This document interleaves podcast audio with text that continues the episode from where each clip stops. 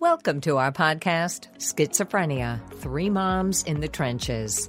From the place where schizophrenia and real life collide. East Coast, West Coast, Middle America. With Miriam Feldman, Mindy Greiling, and Randy Kay. We are at episode 39, and if you have listened to us before, welcome back to Schizophrenia, Three Moms in the Trenches. If it's your first time, we are three moms in the trenches of having a family member with schizophrenia. We've each written books about it. We advocate for it and about it, and we love to bring on guests and learn from them since we are moms and not degreed experts, although we each have our areas of expertise. Today, we're going to be talking about the value of community in peer mental health. And Mimi has been talking about our guest, David Eli Israelian, for weeks, and we finally said, bring him on the show. So I thought it was months. She's been talking about him for what about years? Or years, who knows? So we are pretty much, David Eli, we're going to be calling you Eli, but you may know him as David Israelian. So hence you can see if you're watching on YouTube, the two possible first names. But Eli, we usually just start up with a brief hello and who we are, an update of where we are, like a minute each. So let's start with that. I'm Randy. I'm the author of Ben Behind His Voices. My son's name in the book is Ben, not his real name, but that's what he wants to be called. And we're having a good week. I've got to say, knock wood, so many people have written to us to say, thank you guys are giving me hope. I'm just at the beginning of this journey, and it's good to know that there's a chance for hope. And I will say that community is everything to my son right now.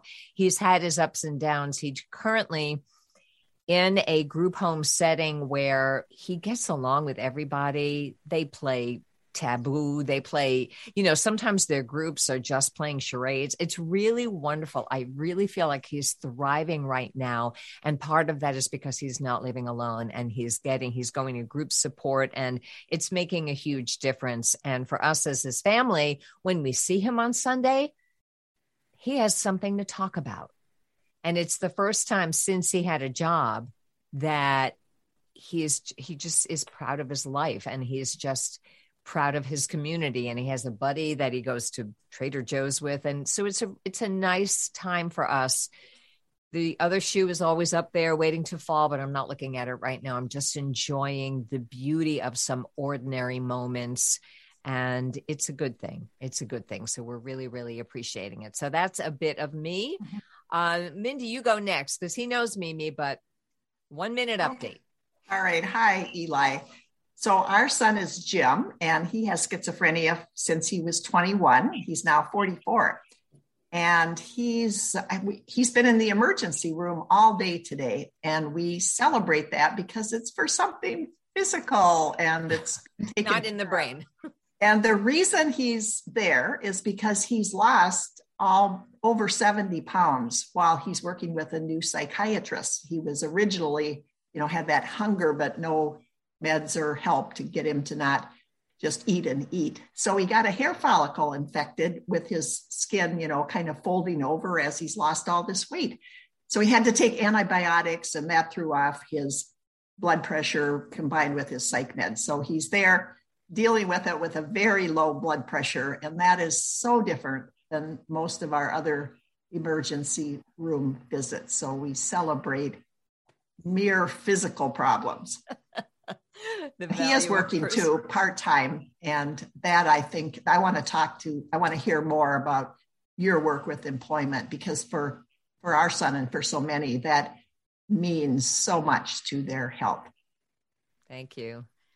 And Mimi, even if Eli knows you, briefly for our listeners. Well, just briefly, I'm Mimi Feldman, and my book is called He Came In With It. And it's about my son, Nick, who's 36 now. He was diagnosed when he was about 20. And he's doing fine. He's doing quite well. And he switched to clozapine, as you all know, almost 2 years. It'll be 2 years in June. And it's been phenomenal. But what I was talking with Eli about this just recently on the phone is we're at this point where he's improved so much and he's so much more connected. But trying to build that bridge to get him to just kind of step out of his apartment into the world. And Eli is going to be up in our area in Washington in the near future. And I'm going to try and put together a way for the two of them to meet, because I think that would be really great for neighbors. I'm looking forward to that. But all in all, things are going well. Awesome. And, you know, the value of community keeps proving itself over and over. And if you're a first time listener and you think, oh, these women haven't been through anything, read our books. Mindy didn't mention hers, but it's called Fix What You Can. And thank you, Randy. You're welcome. Don't I always put it up on YouTube, but you know, okay. In the show notes, it's all there. But we're not. I never remember that, or even the title half the time. Okay, you know, we're here to help, and as evidenced by a lovely email I got this week, out of the blue, and I love this. I mean, I always feel for people who are going through what we've been through because I don't want anyone to go through it. But if you are, and we're helping you, that means the world to us. And so, I'm not going to say the first name, but somebody wrote and said, I'm not really a support group person, but I found you three to act as a de facto support group. And I can tell you what a support and education it has been. The knowledge, experience, and the sheer strength you all convey lifted me out of a sense of despair. What you are doing is so important. So you have, I sent it to my two cohorts here, and within the subject line, I said, get out your tissues. So I think we all did. Thank you so much. That means the world to us. You can follow us on Facebook. Our page is growing on its own accord. It's got 1,034 followers right now. So we try to post on there, and we will be posting on there about our first live Ask the Moms episode, which is happening next week. Yes, on the evening of St. Patrick's Day, not the eve of, not the night before, but it's 17th of March, because that's when we were all free. And if you go on our Facebook page, you can just go on Facebook, put Schizophrenia 3 Moms, and we'll pop up, and we'll put the Zoom link there. It's going to be a Zoom meeting, and you'll be able to ask us questions in the chat. I will keep my eyes on the chat. That's how I think we're going to do it. Later, we'll think about Facebook Live and things like that. But that's coming up next week.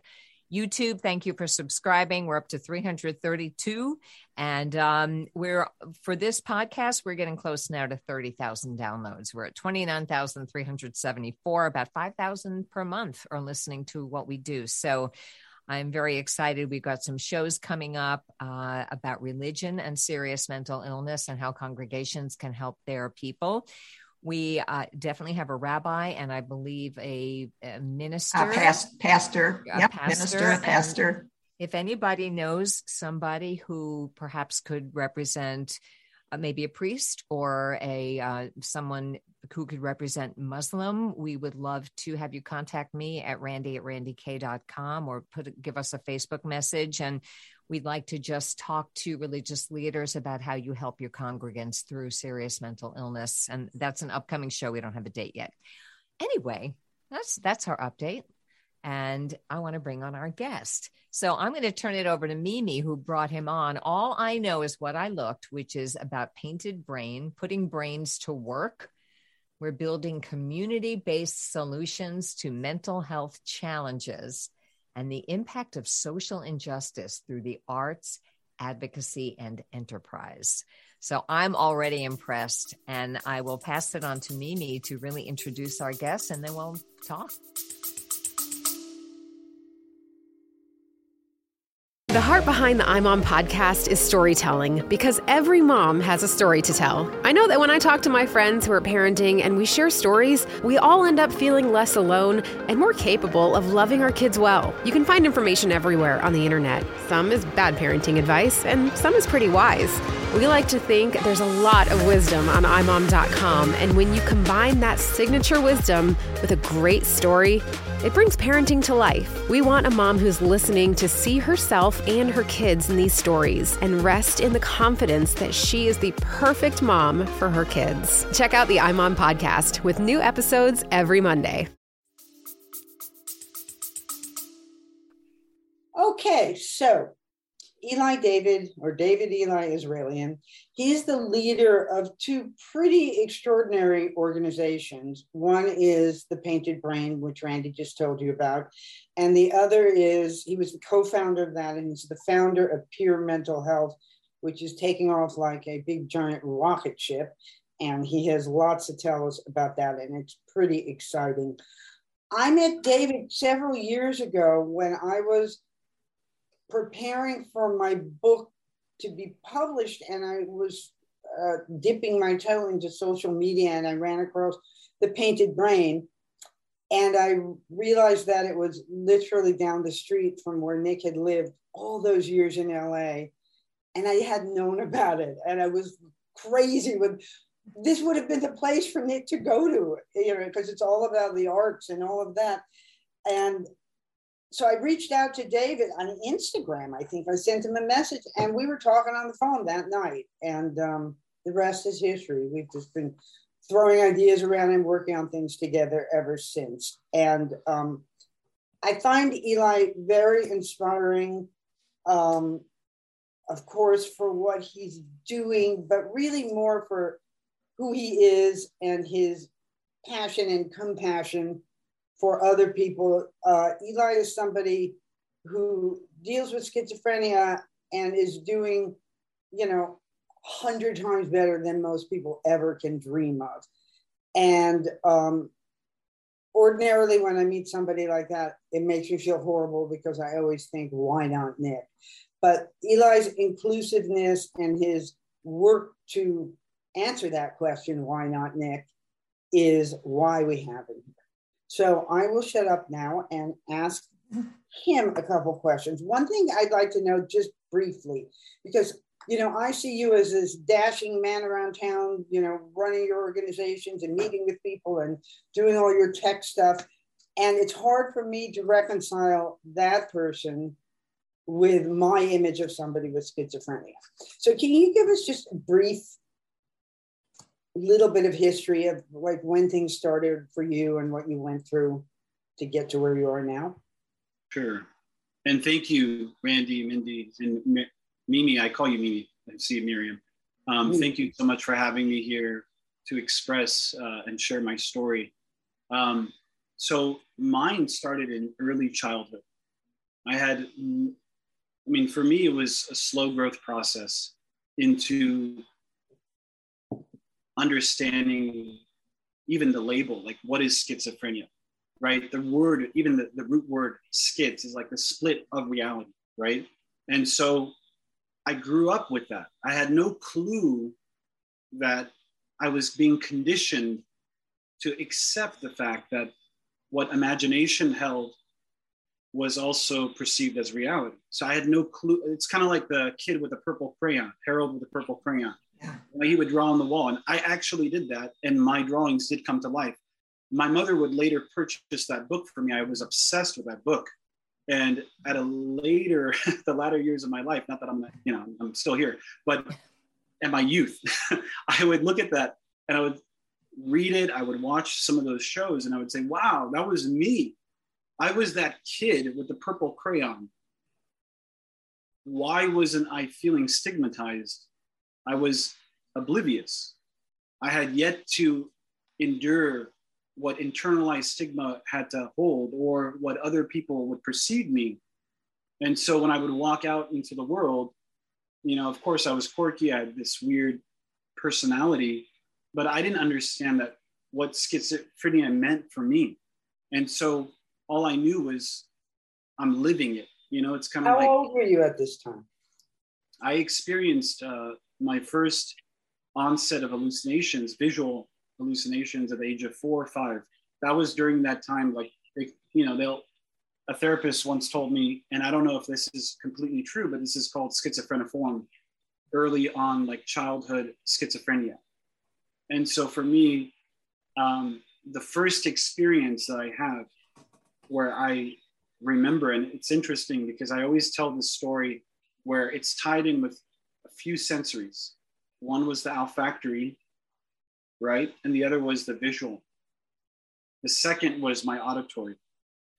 And so I would first smell it, and then I would see it, and then I would hear it. Can I ask you a question about, because I think childhood, what we now think of as childhood onset schizophrenia is a little more rare than the mid-teens to later. It sounds like that was simply your reality. A child accepts his reality as reality. But were you exhibiting outer behaviors that made other people think, oh, something's wrong with my kid? Or yep. Oh, you were. Okay. This was later, though. This was between the ages of 10 and 15. I would experience, first of all, I'd experience the time of like the bullying was like normal for me. I would get bullied like left and right. And not because of schizophrenia only. And it wasn't because the kids don't understand that. It's not like I wore a label on my head saying, hey, I'm schizophrenic, make fun of me, right? But it was, I was pigeon-toed, flat-footed, right? So I really had a difficult time walking. And because of the way that my thought process was working, I wasn't always making coherent, like composing coherent sentences. Mm-hmm. And so I also had a stutter. So I went to speech therapy. A speech pathologist, and they would work through that with 7 years. And I had struggled just trying to coexist with other students, right? My peers. And I suffered from just my walk to my speech to then having to deal with my anger of that. And then also having to deal with divorced parents and then having schizophrenia, like layered. I felt like a cake, several layers of challenges. And like, they say you like lick the roll to the Tootsie, like how many licks does it take to get to the center of the Tootsie roll? I felt like I was like already there at the first lick. I'm like, wow, I am really struggling. So at what point do you remember having an awareness that you have schizophrenia?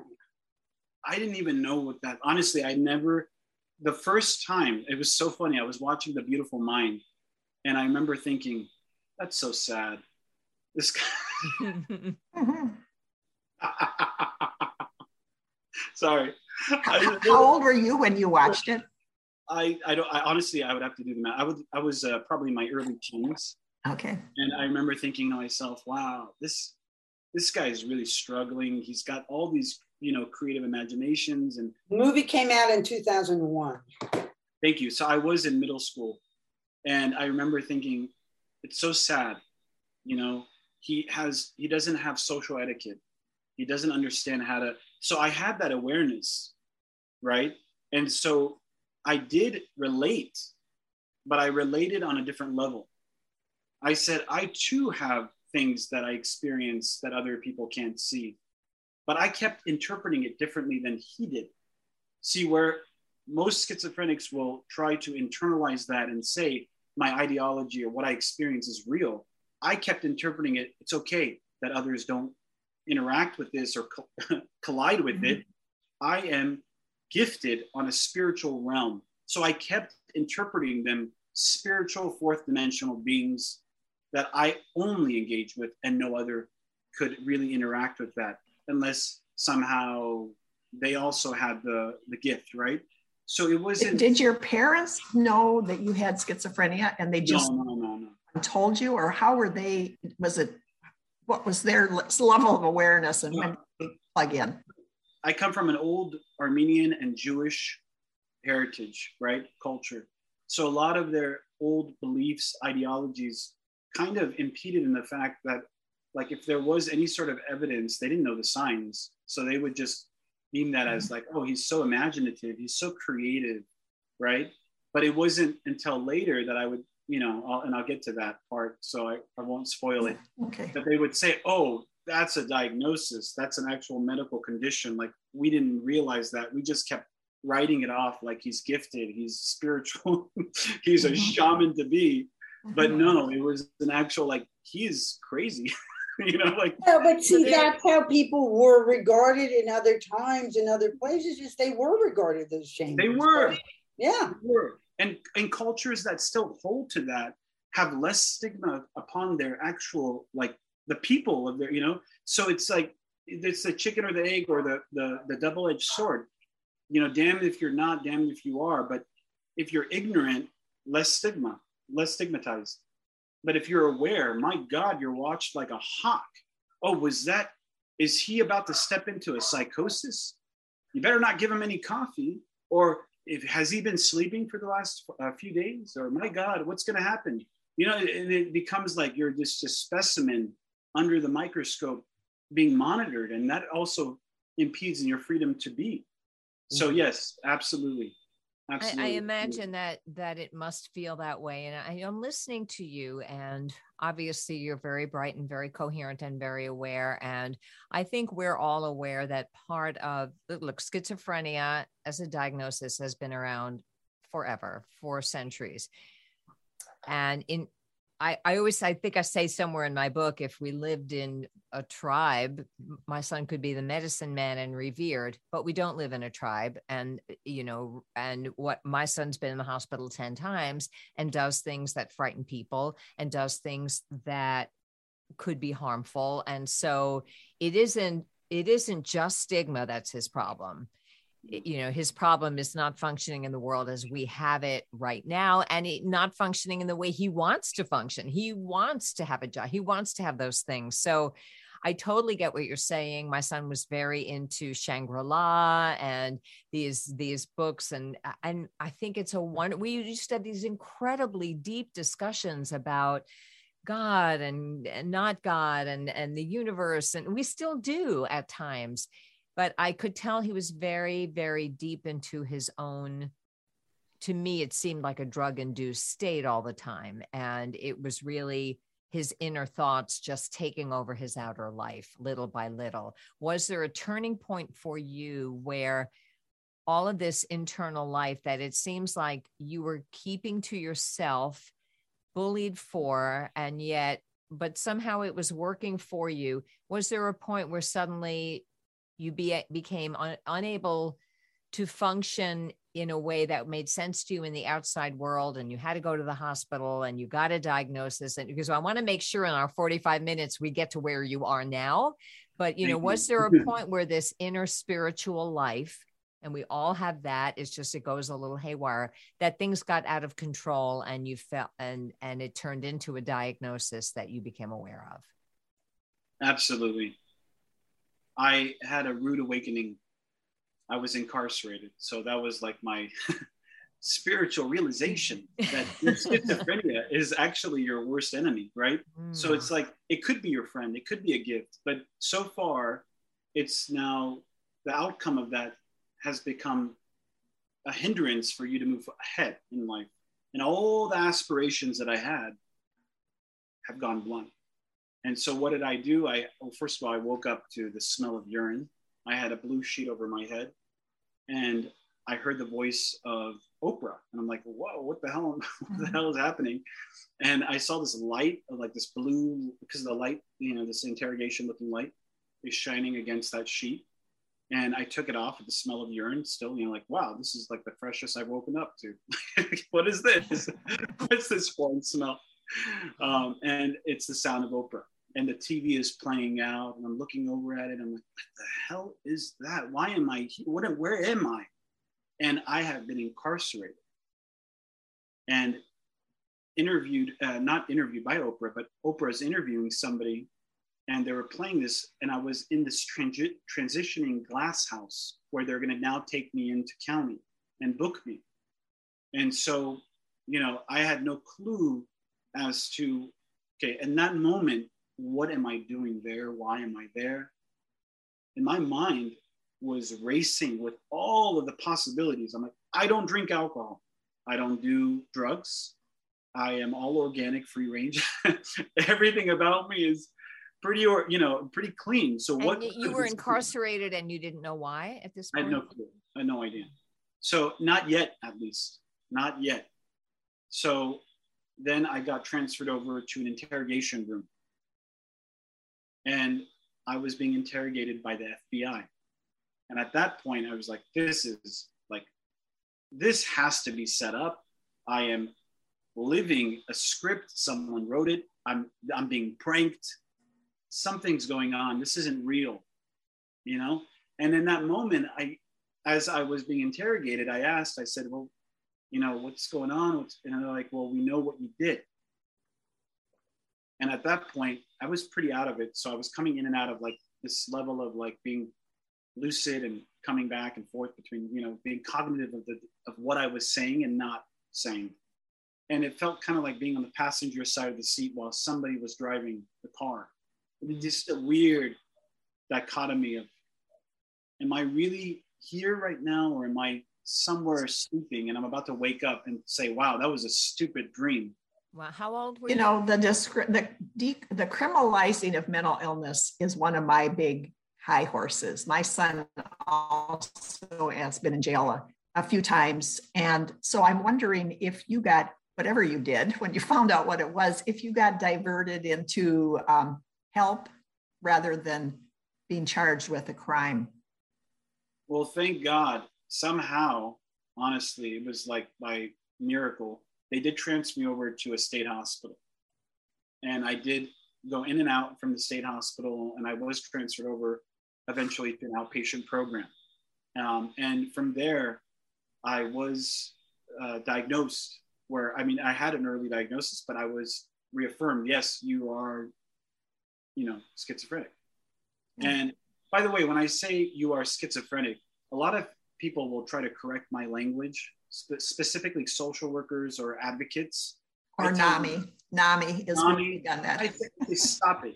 The more you run away from the word schizophrenia and you try to coddle people and make them feel really gooey and soft inside, the less they'll take responsibility over what condition they've been born with or what cards they've been dealt with now.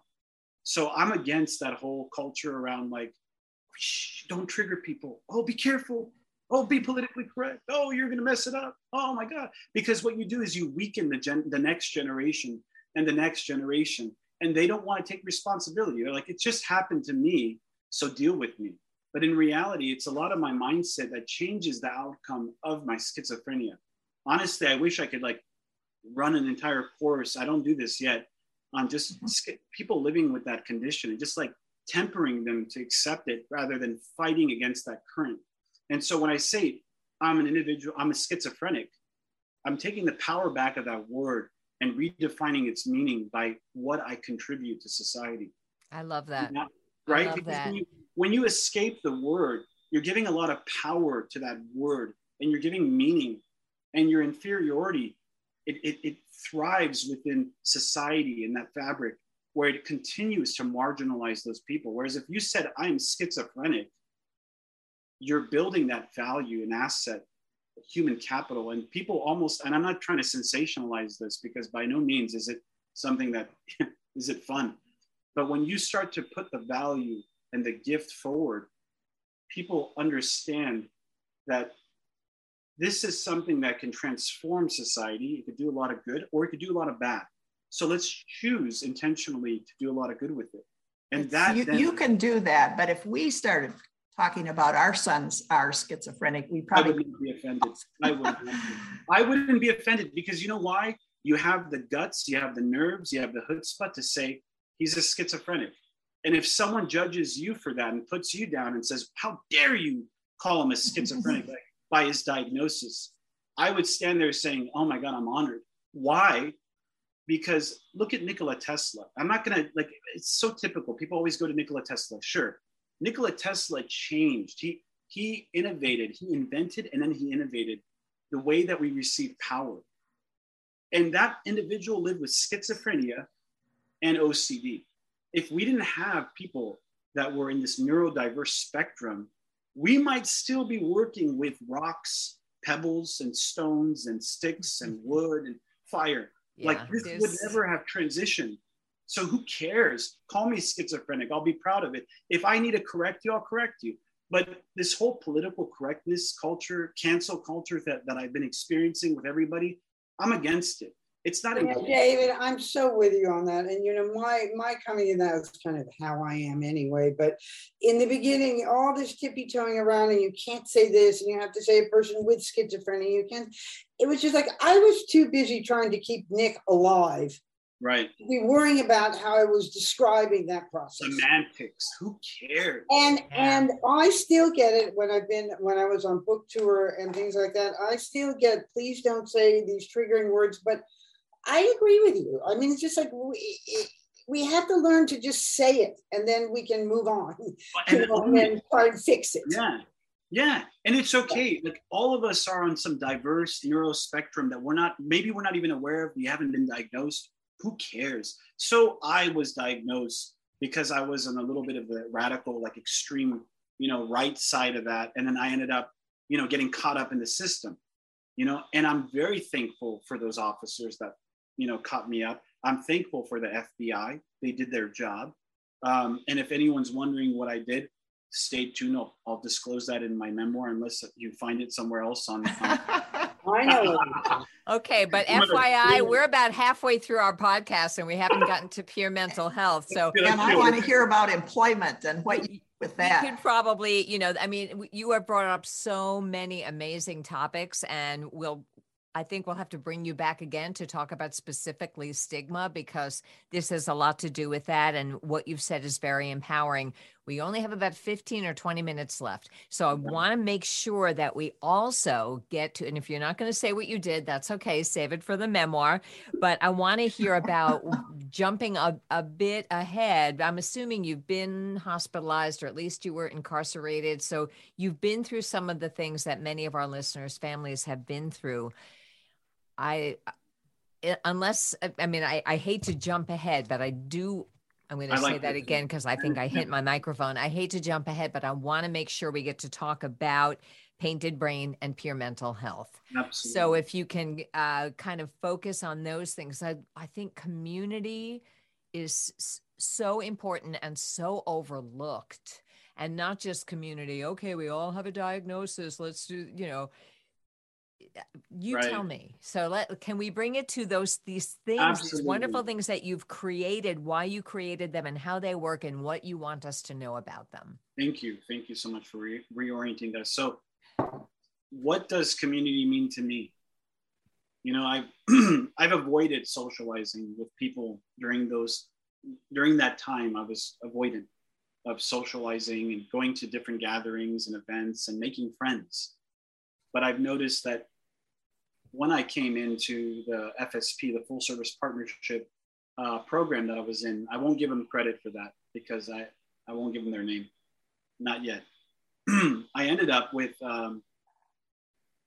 understanding the deeper meaning behind what does it mean to have a community, or to lean against that a community, or to be held accountable with that community, because there's different roles and how you define community, and it depends on how introspective you are as an individual.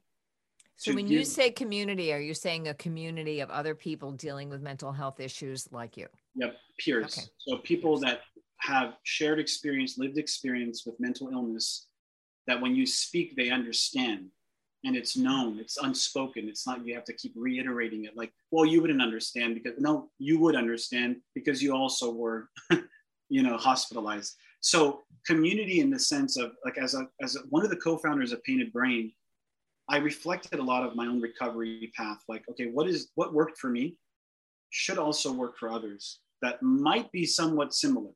Now, I am artistic, but I'm very technical. And so I need something that stimulates that part of my mind, although I can still see it as an artistry. And so what I would do is I would hold a workshop with individuals that also had a knack for programming in like software programming. And I would put those groups together and individuals come through. I also held digital literacy programs so that individuals that were in the digital divide, that didn't have access to devices or understanding how to navigate the UI of smart devices or computers, I would train them on it. And I would take it as far as like, hey, not only did I train you on how to use this device, but why don't you program to create applications or websites with it too? And so we did that. How did you gather the people? How did you find like-minded people to? Candy. I just used candy. No, I'm kidding. No, so we used that. No, I basically would put together like a flyer. Unfortunately, I'm really gifted with designing graphics, which I honestly, arrogantly tell you that, but I really don't like it. I don't like the fact that I do graphics well because it's just too much. It's in the weeds and you get lost in it. But I would take that beautifully designed flyer and I would share it amongst agencies, and they would receive it and they would share it with their peers, and they would say, hey, are you interested? And then eventually they would show up to the community center at Painted Brain, and we would hold these workshops. And I would train them. Eventually, they would become trainers. So it's using the peer-to-peer model, the train-the-trainer model. Was it all software coding, or was it, were there other class? Like, what did the flyer say? It said how to build a website, how to build a web application, how to build. Come and learn how to do this. Right. You also did art stuff too, right? There were people doing things. We did. I did some of that, but I didn't like. That was more of Dave's territory. But I mean, that was happening at. Yeah, that was happening there, but we. I personally didn't. You know, I didn't like. You know, getting, I mean, I love art, but it's, I was just so focused on tech. So with now, with Painted Brain, we're now the leading agency for training peers in reflection to the SB 803, the Senate bill that was passed recently that provides peer sports or peers with training to become a peer sports specialist, that then they go and they get, you know, hired by an agency and get reimbursed through Medi-Cal, equivalent to the Medicaid system. So for people who don't know, you're in California. So did you work on legislation? Did you go to the Capitol? I'm a former legislator, so I'm interested in how that. I technically would, I visited a few times, but I wouldn't say that I spoke in terms, I think my organization indirectly impacted. So, you know, like we were in the coalition letter for Governor Newsom to sign off on that bill. We were as one of the organizations representing that, and we got it passed through. Now we're one of the leading agencies for that training.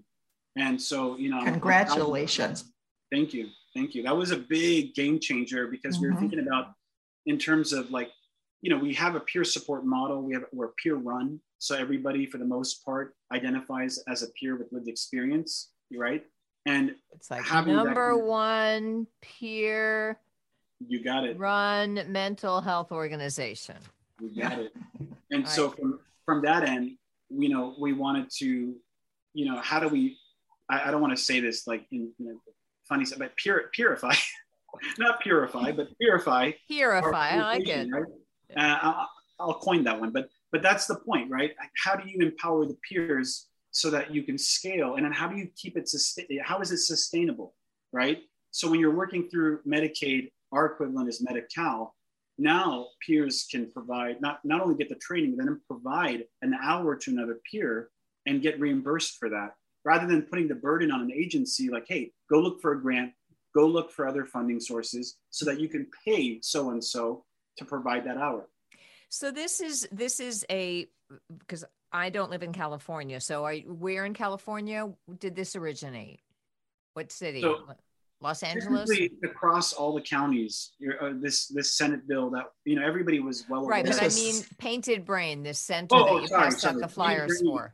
Was right out of LA County, right in Koreatown was where it was birthed. Okay, so you drew from the local area, and is this center still functioning? Absolutely. We have a center off of Pico and Robertson area. Okay. I used to live there, so I know it. Okay. Yeah. So this is, I'm just trying to understand as an outsider who doesn't know. So this is a center and also a website, and has this spread to other areas like the Clubhouse movement that has, you know, spawned sort of copycat organizations. And I wanted, because you had, so that website is Painted Brain. Right. .org. You got it. So we're definitely in the paradigm of a Clubhouse model. However, we do emphasize on workforce. So the Clubhouse has a volunteership model. Got it. Where we don't.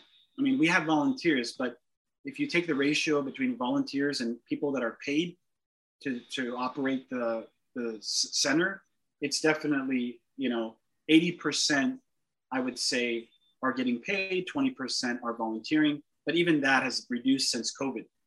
And so for us, because, you know, it's expensive to live in LA.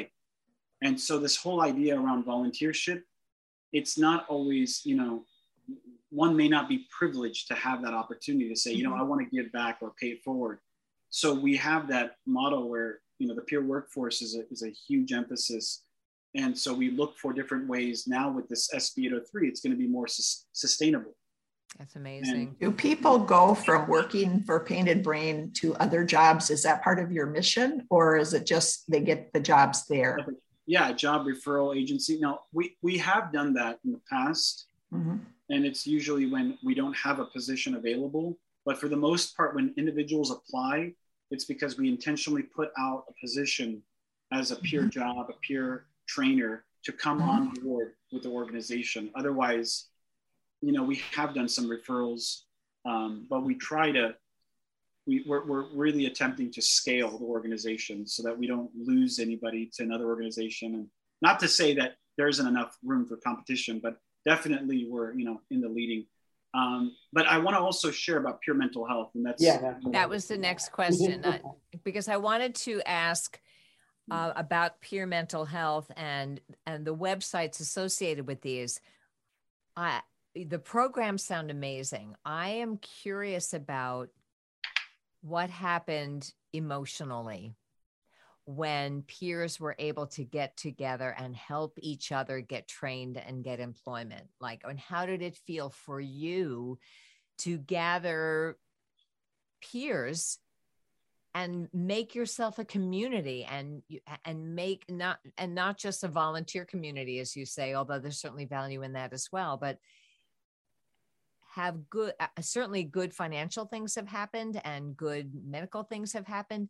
Emotionally, what happened when you found a community of people? And then tell us about Peer Mental Health, because I think that ties into that. It's definitely challenging, to be honest with you. So you build a community, right? You're thinking from the perspective of enterprise business, like you're a business person. Mm-hmm. And so there is a fine line between boundaries. Like when you are building this community, you have peers coming through, but the engagement between those peers and yourself as a professional, you have those boundaries that you have to set up because you're operating the company. So it's difficult to get so close as I used to be. And I've noticed that it's been very difficult to make myself so vulnerable and open, because it creates weird dynamics. And I just want to be that transparent to say, I appreciate and love community. And I definitely have built it, but outside now, as I built this community with Dave and Rachelle Chambers, you know, with Painted Brain, it's difficult to then, you can only go as far as an executive in this organization with your community. Like, I just want to be that transparent. I hate to say it, like, you know, being in a leader position. I don't want to play games on this podcast and make people feel like false hope. Like, oh, I'm going to go into the community. I'm going to make friends with Eli. It's like, I'm always working. So in terms of a community, I've definitely attracted like-minded individuals. And when I have spotted people in the community, it's been very rewarding to see, wow, look at that. You attracted like-minded individuals that were going to be siloed off, marginalized. Now they have a place to go. They have a purpose. And now you're empowered them with productivity. And so what else can you ask for, right? And so that feeds the soul. I feel emotionally, and I'm not ready to go. So that's not like, I'm not complacent. Like, oh, I've met my nirvana. No, I'm still going to keep hitting, like I'm still hustling, right? But the idea is that it's really a feeling of like reveling in that, because so many individuals have told me, you know, I was about to take my life until I found you, this organization. And that was like, whoa. Because I thought, and I'm just going to be this transparent, I also was going to take my life if I didn't get this organization going either. So it's interesting that you think about the opposite spectrum of somebody who's trying to start a movement or create the space, and the person entering into the space also are on some level connected mentally or in that same state of like, if this doesn't exist, I'm going, and if this doesn't exist to come to, I'm going. And so that's really powerful. You know, when people are asking for funding for programs like this, I think that's a crucial point. You know, it's not a nice thing to do. It's not just so people can have money. It's life-saving. It is. Yeah. I've definitely saved my own life. Mm-hmm. I've saved my own ass, excuse my language, multiple times because I kept thinking, this is a really beautiful night. It's very poetic. Maybe it's the time that I go. And I kept thinking, how stupid, you know, and this is something that even within the mental health community, no one wants to talk about because it's, again, they want to coddle people. No, don't talk about how stupid suicide is. No, it's selfish. It's when you have so much pity upon yourself, that you've taken on such a burden. And I'm talking about very specific suicide ideology, not, or ideation about that, not, oh, I have a terminal illness and I'm going to go anyway, so I might as well just like control my timing, right? That's different. But when you have something that happens mental, and when you're kind of leaning against yourself as your own master of your own impulses, the power that you hold, that's when you conquer those types of self-pity, self-sympathy, mm-hmm. you know? And that's called hard love toward yourself. But nowadays, everyone's like, no, don't talk about that. Don't say that. That's offensive. That's triggering. Mm-hmm. It's completed suicide, not attempt. Like, it's like, oh my God. I know. There's so much to, and I'm glad you brought it up. And I guarantee you, there will be someone listening who said, thank goodness he brought that up, because many movements, The Power of Now, Eckhart Tolle, starts with him saying, I wanted to kill myself and then I stopped myself. So who is I and who is myself and how did that happen? But I'm going to corral you back in, Eli, because we only have 5 minutes left and you have so many important things to say. And I so appreciate that. In our last 5 minutes, can you tell us about Peer Mental Health and a bit about how our listeners can find out more about it, what it could mean to them, how they can expand this movement and find more community in their lives? So that's a tall order for 5 minutes, but I know you can do it. Absolutely, I can do it. Thank you so much. So Peer Mental Health, gamifying your mental health recovery. We're living in an age where, we're dealing with technology, we're interfacing with it constantly. Most people now are just living within that like smart device, and they're, relying on all communication, all sense of connection. And so I said, okay, but how much of that is integrated with your sensory, in terms of your three-dimensional space? And so I looked into virtual reality. I've been drawn to virtual reality since I was really young. And now I've had the opportunity to create a community in VR, where individuals come in and we're creating a proprietary software that allows for them to have that introspective analysis and understand, these are my challenges. Can you dumb this down for me? Yeah, sure. I don't really understand what explain it to me like I'm a fourth grader. What is Peer Mental Health and why should I go to the website? Sure. So Peer Mental Health is a mental health peer-run organization that looks to technology to address mental health challenges. And it is where it takes the cross-section between mental health and technology, and it ties it together. So it comes from primarily a peer-centered model. It's not just like some developer technologist who said, hey, I'm going to build some platform EHR system that's going to help people with mental illness, and I'm going to somehow connect the clinician with them, and we're going to make this happen. And we're going to make it. So it's peer created, It's peer run. And if somebody like my son were to go to the website, what would he find there?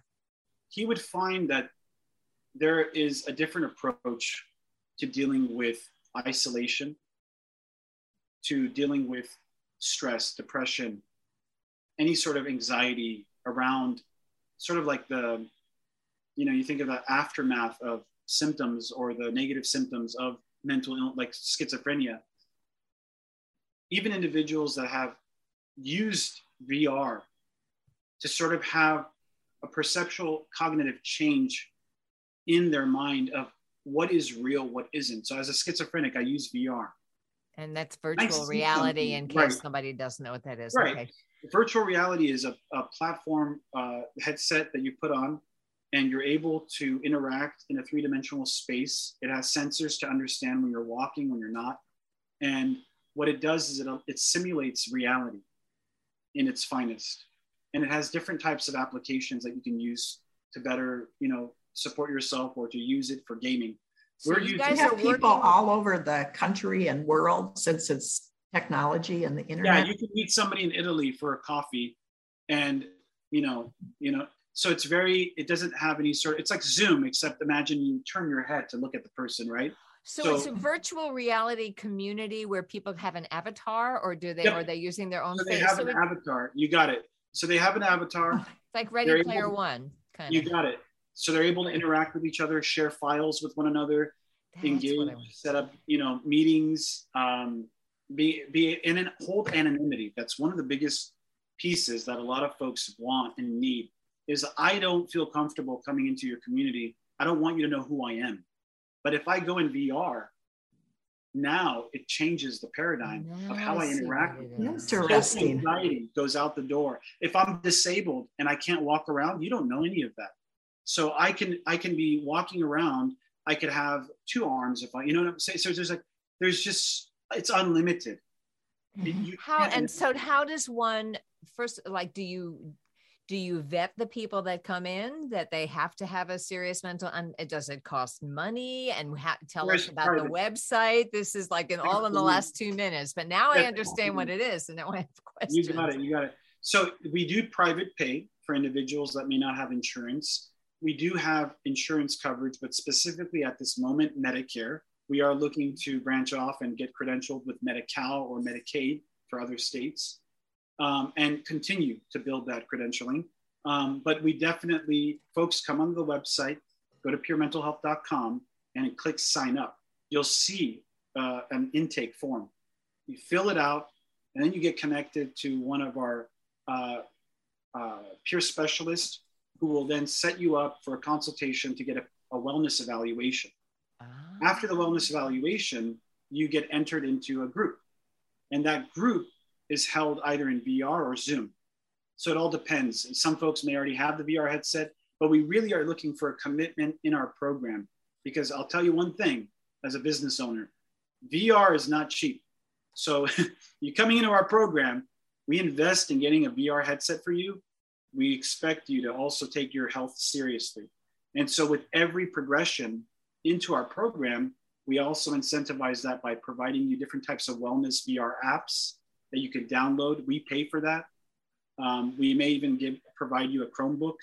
So there's certain things we do that other organizations may not afford or do. So just, you know, if you're interested, let us know and we'll connect you. Does it cost the individual anything, or is it all paid by their insurance? Depends. If you're a Medicare recipient or if you're Medi-Cal or Medicaid, it could cover some of those costs. But if, you know, and we obviously, as I said, we take private pay. Mm-hmm.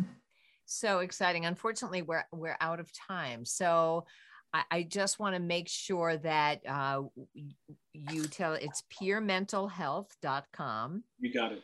And Painted Brain is paintedbrain.org. Paintedbrain.org. You got it. So it's peermentalhealth.com. It's P-E-E-R. Sometimes people spell it with like pure. It's P-E-E-R. Okay. Mentalhealth.com.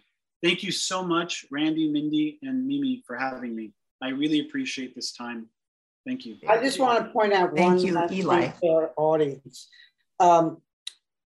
If you remember a while back, we had Ryan on, who had reached out to us because he was a young adult with schizophrenia, and he came on because he thought that other moms might want to talk to somebody like him. And I hooked him up with David. And David, can you just give us a little update on how that went? He's incredible, that young man. And we were just, you know, philosophizing and sharing a lot about our experiences. And he said, can I use you as a reference to get this gig as a peer support specialist? I said, I can only speak to my impression of you. I can't speak to the history of you. And he landed that job, and he's an incredible, incredible individual who's a forward thinker, brilliant mind. So I look forward to seeing how else I can work with him and collaborate with him for the future development of Peer Mental Health. That's great energy. That's wonderful. Absolutely. And, you know, for those who aren't going to go to a virtual reality setting, I hope this will inspire everybody to understand that community is so important. And I think the isolation of having a mental illness, and the only time you meet peers is in the hospital when everyone's at their worst. And then you get out and there's nothing. So I know from my son, he's found community right now in his group home, and he has found community in his recovery groups that he goes to, and he's beginning to embrace that. And that is making a huge difference in his happiness level. So let Eli's story spark whatever you can do to help create community as well. And I look forward to hearing more. I think we've just heard the start of this Peer Mental Health. And I thank you so much for coming on today. Thank you so much for having me. Hey, thanks for joining us for this episode of Schizophrenia, 3 Moms in the Trenches with Randy Kay, Mindy Greiling, and Miriam Feldman. To get in touch with us or to learn more about our books, please visit our websites at miriam-feldman.com, mindygreiling.com, or randykay.com.